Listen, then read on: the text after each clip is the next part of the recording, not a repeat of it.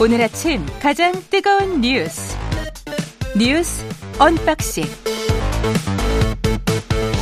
자 뉴스 unboxing 시작합니다. 민동기 기자 김민아 평론가 나와 있습니다. 안녕하십니까? 안녕하십니까.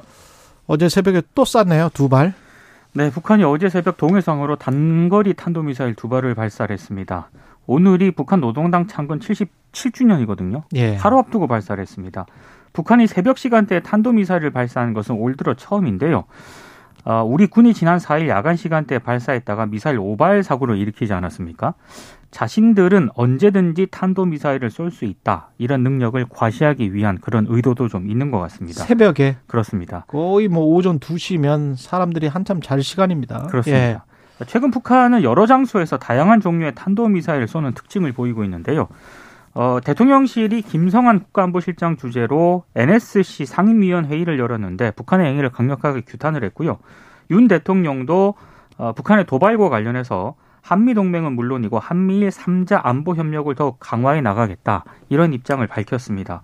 근데 대통령실이 어제가 휴일이었는데도 불구하고 이 한미일 안보 협력 강화를 브리핑을 했는데 에, 삼국 연합 훈련을 두고 이재명 민주당 대표가 친일 행위라고 강하게 좀 비난을 한, 하지 않았습니까? 예. 이걸 좀 겨냥을 했다 이런 해석도 나오고 있습니다. 그 이야기는 좀 이따 좀 더 깊이 다뤄보고요.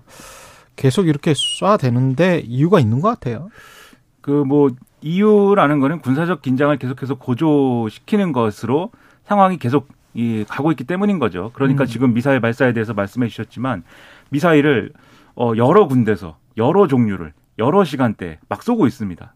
그런데 그건 결국 뭐냐면은 어 북한이 미사일을 쏘기 전에 우리가 탐지해 가지고 뭐 이렇게 원점 타격을 한다든가 이런 전제를 가지고 있는데 그런 대응 전략을 가지고 있는데 그게 가능하겠느냐 탐지했느냐 어, 우리가 쏘는 미사일 종류 알아맞히고 있느냐 이걸 이제 계속해서 이제 어 우리한테 스트레스를 주면서 음. 우린 이렇게도 할수 있다라는 거를 계속 보여주는 거고 거기에 대당하고 있는 게 사실 우리로서는 어 이 한미일 군사 훈련 특히 이제 한미 군사 훈련 등등이 북한에게 비슷한 스트레스를 이제 주고 있는 상황이기 때문에 맞대응하고 있는 거죠 지금 특히 예. 이제 어 핵항모가 이, 이 로널드 레이건호가 이제 어 요코스카 기지로 가다가 다시 돌아와 가지고 훈련을 한 번 더 하지 않았습니까? 그랬죠. 그런 거에 대해서 지금 북한 외무성이나 이런 뭐 기관에서는 노골적으로 이제 그게 문제다라고 이제 주장을 막 하고 있는 그런 상황이기 때문에 요런 이제 한미 군사 훈련 여기에 더해서 북한의 도발 이 구도가 군사적 긴장을 계속 고조시키는 그런 상황으로 이어지고 있는 건데 중요한 건 이제 끝이 어디냐 이거 아니겠습니까?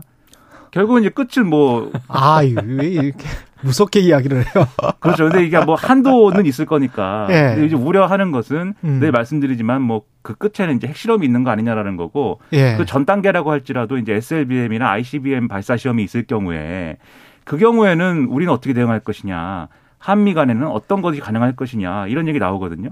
근데 요즘에 보수 언론을 보면은 그래서 그 만약에 핵실험 단계나 이런 데 진입했을 때는 9.19 군사합의나 이런 것들은 우리가 파기를 선언해야 된다. 뭐 이런 얘기까지 나온다라고 지금 전하고 있는 상황입니다. 예. 그리고 굉장히 우리는 어 이러한 불안함을 안고 이 뉴스를 계속해서 이제 바라봐야 되는 그러한 이제 상당히 불안한 신세가 되는 거죠. 근데 9.19 군사합의를 파기한다고 해서 북한한테 무슨 어떤 데미지를 줍니까? 전혀 없죠. 그런 건 있죠. 이제 이게 9.19 군사합의의 어떤 핵심은 휴전선 인근에서 어떤 군사행위나 이런 것들을 이제 안 한다라는 건데 예.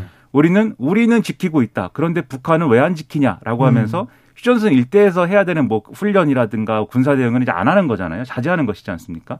근데 이제 9.19 군사합의를 파기하게 되면은 우리는 이제부터 우리도 휴전선 인근에서 그러한 군사 행위를 할 수 있다, 한다. 이게 이제 되는 거죠. 그러면 그게 지금 말씀하신 대로 북한에 어느 정도로 압박이 되고 어느 정도로 피해를 줄 수 있느냐 이건 좀 의문입니다. 그러니까 북한에 그리고 압박이 되고 피해를 줄 수 있다고 해서 우리한테 이득이 되냐? 이거는 또 다른 문제예요. 그렇죠. 예. 근데 북한에 어떤 효과냐 예를 들면 한미 군사 훈련을 이제 미 항모가 와서 하는 것 이런 것하고 9.19 군사 합의를 파기해서 어, 휴전선 인근에서 우리가 군사 활동이 가능해지는 거하고 어느 것이 더 북한에게 위협적이냐 이런 걸 따졌을 때 실질적인 위협이 얼마나 될 것이냐 좀 의문이긴 한데 근데 그런 걸 통해서 뭐 정부가 우리 국민들에게 보여주고 싶은 어떤 모습이라든가 뭐 그런 게 있는 거겠죠 아마도. 예. 근데 그런 상황들이 결과적으로는 군사적 긴장을 계속해서 고조시키는데 일조하는 효과가 있는 거 아니겠습니까? 그래서 우리가 9.19 군사합의를 지키면서 어 북한 왜 안 지키냐 지켜라라고 계속해서 얘기하는 것과 그다음에 우리 너네가 안 지키니까 우리도 안 지킨다라고 하면서 같이 군사적으로 맞대응하는 것과 뭐가 국익에 이좀 도움이 되는 것일까?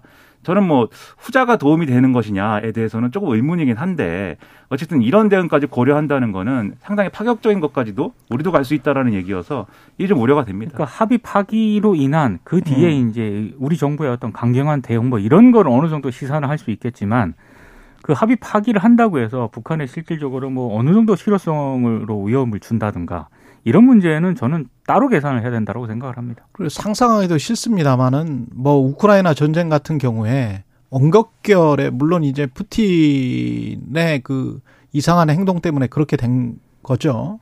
그렇지만 러시아가 침공해서 그렇게 된 거긴 한데 지금 전쟁 상황을 보면 끝내고 싶어도 끝내지를 못하는 그런 상황으로 지금 치달아 버렸잖아요. 그리고 그러니까 우크라이나가 그렇죠. 원했던 것은 나토와 EU의 가입이었는데 잘못하면은 영토의 일부를 뺏기고 사상자만 많이 발생하고 물론 러시아의 사상자도 많아요.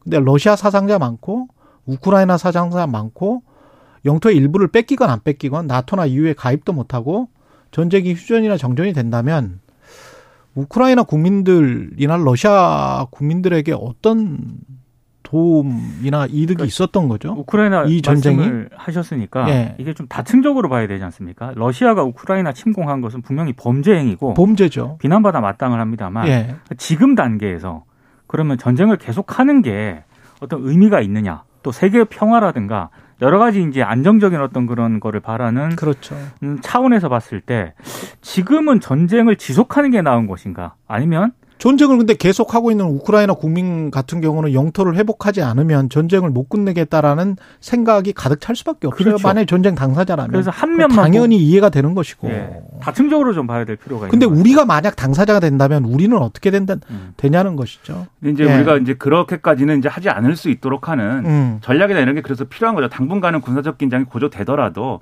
이게 항상 우리가 뒷문은 열어놓고 대안은 가지고 plan B나 plan C를 가지고 항상 대응을 해야 되는데 예. 그러한 것들이 잘 준비되어 있기를 정부에 뭐 바랍니다. 훈련을 두고 여야가 공방을 벌이고 있는데 이재명 대표가 일본군이 독도 근해에서 우길기를 내걸고 이 훈련을 한 것에 대해서 극단적 친일 행위다. 뭐 이렇게 이야기를 했고 여기에 관해서 여당이 아주 반발을 했고요. 그러니까 예. 이게 타임라인을 보면요. 지난 음. 7일 이재명 대표가 방금 말씀하신 그 발언을 했고요. 예. 8일에 서용주 민주당 부대변인이 논평을 냅니다. 구력 외교도 부족해서 독도 근해에 자위들을 불러들였다. 그리고 어제 민주당 김의겸 대변인이 역시 이제 우길기를 내걸고 일본군이 독도 근해에서 힘을 과시하도록 허용한 적은 없었다. 이렇게 이제 강도가 조금씩 세집니다. 그러다 보니까 아, 국민의힘 정진석 비대위원장이 어제 페이스북에 아, 김정은의 핵미사일 도발을 저지하기 위한 군사 훈련을 미국, 일본이랑 하지 그럼 중국, 러시아랑 하느냐 이렇게 얘기를 하면서 어, 그 뒤에 조금 뭐 과격한 표현을 했는데 그 표현은 제가 굳이 쓰지는 않겠습니다. 예. 그리고 김기현 의원 같은 경우에도요. 이심 김심이라는 표현을 썼거든요. 이심 김심. 이재명의 마음이 곧 김정은의 마음이다. 아, 뭐 김정... 이런 표현을 썼는데 좀 표현이 좀 과격해지고 있고 나경원 전 의원도 친북이 아니라고 할 수 있겠느냐. 그러니까 음. 한미일 군사훈력을 불편해하는 불칸과 똑같은 시각이다. 이렇게 좀 비판을 하고 있는데 표현들이 좀 점점 거칠어지고 있는 그런 상황인데요. 한쪽에서 이제 친일이라고 하니까 그렇죠. 한쪽에서는 이제 친북이라고, 친북이라고 하는, 하는 그런 상황인데 이재명 민주당 대표가 내일 국회에서 또 전문가를 초청해서 간담회를 할 예정이라고 하거든요. 음. 그러니까 좀 차분하게 이 문제를 좀 접근해봤으면 좋겠습니다. 네. 그 말씀하신 대로 충분히 이제 어떤 디테일들에 대해서 세부적으로 이 합리적으로 지적을 할 수 있거든요. 이 자리에서도 많이 말씀드렸습니다마는 지금 북한의 미사일 도발이나 이런 것들이 어 일본으로 하여금 이제 군사 대국화하는 그러한 핑계가 되고 있는 게 맞고 또 음. 일본이 바라는 군사적 협력이 있어야 한국에 대해서 바라는 그런 것들을 전제 조건의 해결 없이 여기서 전제 조건이라는 건 역사 문제나 이런 거 아닙니까? 그런 거 해결 없이 가능하게 만드는 무슨 조건처럼 지금 되고 있다라는 건 분명한 사실입니다.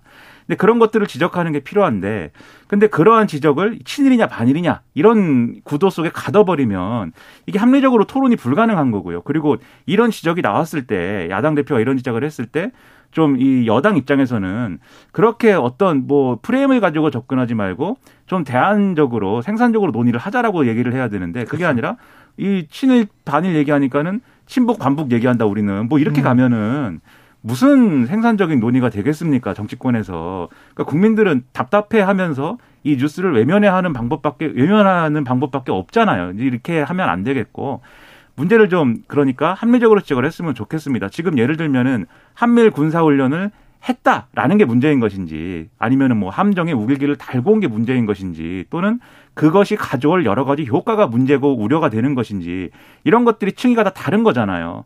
그래서 그런 점들을 지적을 하는 게 필요한데 이재명 대표가 너무 이제 일도 양단적으로 이렇게 접근하는 것 그리고 거기에 대해서 국민의힘이 완전히 일차원적으로 지금 어 대응하고 있는 것 자체가 뭐 별로 이렇게 좋아 보이지 않고 우려가 많이 됩니다. 근데 뭐 그런 게 이제 속으로는 또 먹힌다. 친일 논쟁이 먹히고 친북 논쟁이 지지자들에게 먹힌다 이런 차원도 있을 것 같고 제가 그 정치인들 나와서 여야 정치인들 나와서 토론하다가 막 싸우잖아요. 네. 제가 뭐 땀이 날 정도로 굉장히 심하게 싸워요. 그래서 아, 저분들 나중에 나가서 또 그 또 싸우는 거 아닌가 그렇게 걱정돼서 또 밖에 나가 보면 악수하고 또 악수하고 네. 웃으시고 네. 아이고 오늘은 뭐 어땠어요 뭐 이렇게 이야기를 하거든요. 그러니까 국민들에게 보여주는 이미지 정치를 여야 정치인들이 너무 신경을 그쪽으로만 쓰고 있는 것 같고 실체는 또 안에서는 또 이런저런 이야기를 한단 말이죠. 그럼 그 실체를 좀 보여줬으면 좋겠어요. 그러니까 한미일 연합 훈련 좀 솔직해졌으면 좋겠습니다. 네, 한미일 연합 훈련도요. 네. unboxing에서도 살짝 언급을 해드린 적이 있던 것 같은데 예, 북한의 핵 위협 때문에 한미일 연합 훈련을 한다는 건 우리 정부의 시각인데 음.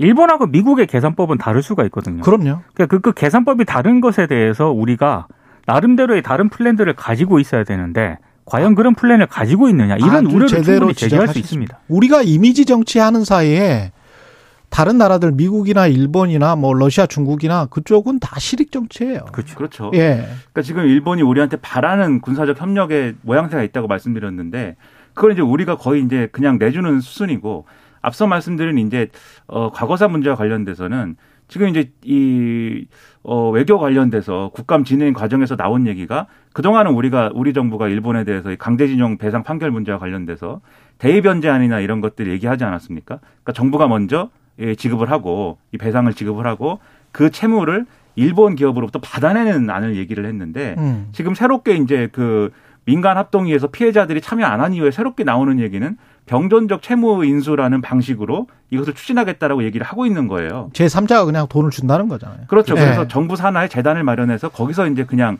어이 배상을 하고 음. 그럼 배상의 책임이 원래는 대의변자는 그래도 책임이 기업에 있는 건데 일본, 일본 기업에게 있었죠. 미쯔비시나 이런 기업에게. 그렇죠. 예. 근데 그 채무를 그냥 재단이 인수해서 음. 어 거기서 이제 끝, 끝내겠다라는 얘기거든요. 그럼 음. 그렇게 되면 재단에 이제 일본 기업이 참여를 하는 하는 것으로 이 채무 문제는 정리가 될 텐데 지금 피해자 측이 얘기하는 거는 그 참여의 방식이 책임을 지는 방식이냐 사과의 의미인 것이냐 음. 어 배상을 하겠다는 방식인 것이냐 이런 것에 확실히 대해서 해달라는 거고 그렇죠. 계속 의문을 제기하고 있는데 이런 게 이런 방식으로 그냥 스리슬쩍 넘어가고 있는 상황 아닙니까? 그러면 이게 뭐 친일이다 반일이다 문제가 아니라 이것을 대응하면서 우리 국익이 최대화되고 있느냐. 음. 이건 국익이 최대화되는 방식이냐는 상당히 의문이거든요. 그래서 이런 방안에 대해서 전략적으로 접근할 필요가 있다. 그리고 만약에 민주당 정권이라고 하면 민주당은 어떻게 처리할 것이다. 음. 이걸 가지고 얘기를 해야지 이 정치적 싸움만 해서 해결이 될 문제가 아닌 것 같습니다. 여론조사도 좀 이거는 좀 정치하게 정밀하게 한번 해봤으면 좋을 것 같습니다. 감사원이 김재남 원자력 안전재단 이사장 이 민간인이었던 시절에도 열차 내역을 다 수집했었다. 이래서 뭐 MBC 보도가 있었죠. 네, 최근 예. 5년간 열차 이용 내역 일체를 감사원이 제출을 받았는데, 근데 지금 김재남 이사장 같은 경우에는 올해 2월에 이제 한국 원자력 안전재단 이사장에 임명이 됐고요. 2020년 1월부터 문재인 정부 청와대 시민사회 수석 등으로 이제 일을 해왔거든요. 음. 근데 감사원이 김 이사장에 대해서 지난 5년 중에 공직을 맡았던 기간뿐만이 아니라 이 5년간 내역을 제출을 받았다라고 하는 얘기는 그전에는 민간인 신분이었는데 그 시절에 열차 이용 내역까지 받아냈기 때문에 음. 야당 입장에서는 이거는 민간인 사찰 의혹 아니냐 이렇게 지금 의혹을 제기를 하고 있는 거고요. 여기에 대해서 감사원은 그 민간인 시절의 자료를 따로 요구한 게 아니라 한꺼번에 다 받았다. 한꺼번에 다 받다 보니까 이게 조금 민간인 시절 자료가 일부 들어갔다. 음. 그래서 해당 자료는 파기하고 감사에는 활용하지 않을 계획이다. 이렇게 해명은 하고는 있습니다만 이 관련 내용을 민주당 김회재 의원실이 일단 공개를 했거든요. 예. 과연 이거 한번 한 명뿐이겠느냐? 뿐만이 아니고 이 감사원법이랄지 개인정보법에 그렇습니다. 위배가 될 소지가 있다라는 이야기잖아요. 지금 그렇습니다. 이게 음. 그렇죠. 그냥 이게 감사원 해명대로 하면은 어떤 뭐 실무적 착오일 수 있고 해프닝일 수 있겠죠. 근데 좀 의문인 거는 분명히 이 5년간의 이 내역을 다 제출해라고 했을 때는 당연히 그 5년에 해당하는 기간 동안에 공직자가 아니었던 사람들까지도 포함될 그렇죠. 수 있다라는 거를 알 거 아닙니까? 그거는 상식적으로 그냥 그렇죠. 생각해 보면 아는 내용이죠. 예. 그럼 그런 경우에는 그 공직자는 공직자가 된 이후부터 제출해라라고 했으면은 문제가 없고 논란이 없는 얘기 아닙니까? 음. 그게 아니면은 그럼에도 불구하고 이 5년치를 요구해야만 되는 특별한 이유가 있다라고 하면 그 감사원에 설명해 주면 되는데 뭐 그런 설명이 아니지 않습니까? 지금 그냥 5년치는 일괄적으로 받은 거고 필요 없는 건 우리가 활용 안 할게요. 뭐 이런 얘기인데 근데 정보를 일단 받고 나중에 활용 안 할게요. 그게 누가 확인할 거예요? 그거를? 그러니까 말입니다. 믿을 그러니까 수가 없죠. 예. 굳이 이렇게 논란이 남는 방식으로 뭐 이렇게 일을 진행한 거에 대해서 이게 뭐 어떤 어 논란인 건지 그러니까 실무적인 어떤 문제가 있는 건지 감사원에 아니면 음. 이것도 또 다른 어떤 뭐 정치적 맥락이나 이런 걸로 불똥이 튈 수 있다라는 걸 알면서도 그냥 한 것인지 음. 뭐 여러 가지로 의문이 들고요. 그리고 예, 여기에 감사원에 지금 이걸 여차 이용 내역을 본 거는 사적으로 이용한 거 아니냐 뭐 이거 보기 위해서 그랬던 거 아니에요? 그렇죠. 그렇죠. 결국은 이제 그런 그렇죠. 내용인데 예. 거기서부터 시작해 가지고 뭐 어디로 가는 거냐 이런 걸 항상 야당은 의심하고 음. 그거에 대해서 문제 제기를 하지 않습니까? 그러면 논란을 최소화하는 방식으로 하는 게 중요한데 이번에 이런 방식은 이제 논란을 더 키우는 게 돼버린 거고 여기에 더해서 지금 이제 야당이 또 주장하는 거는 그러니까 너무 이 지금 감사 대상인 어떤 공직자라든가 이런 범위가 너무 넓은 거고 이게 한 7천 명 정도 된다는 그렇죠. 거고. 예. 이 넓은 대상 안에 특히 찍힌 사람들은 더 심하게 감사하는 거 아니냐 뭐 이런 주장을 하는 거지 않습니까? 음. 그리고 감사원이 최근에 여러 논란들이 계속 있었기 때문에 이런 논란이 더해지면서 더 부담스러운 국면이 돼버린 것인데 그럼 제가 볼 때는 이 사안 자체는 감사원 설명대로 뭐 해프닝일 수도 있고 뭐 사고일 수도 있겠지만 스스로 돌아봐야 되는 충분한 이유는 된다는 것이죠. 감사원이 최근에 감사 상황이나 이런 것들이 정말 논란이 없는 방식으로 진행되고 있는 것인가 좀 돌아볼 필요가 있다고 생각합니다. 예, 여기까지 하겠습니다. 뉴스 unboxing 민동기 기자 김민아 평론가였습니다. 고맙습니다. 고맙습니다. 고맙습니다. KBS 일라디오 최경영의 최강시사 듣고 계신 지금 시각 7시 40분입니다.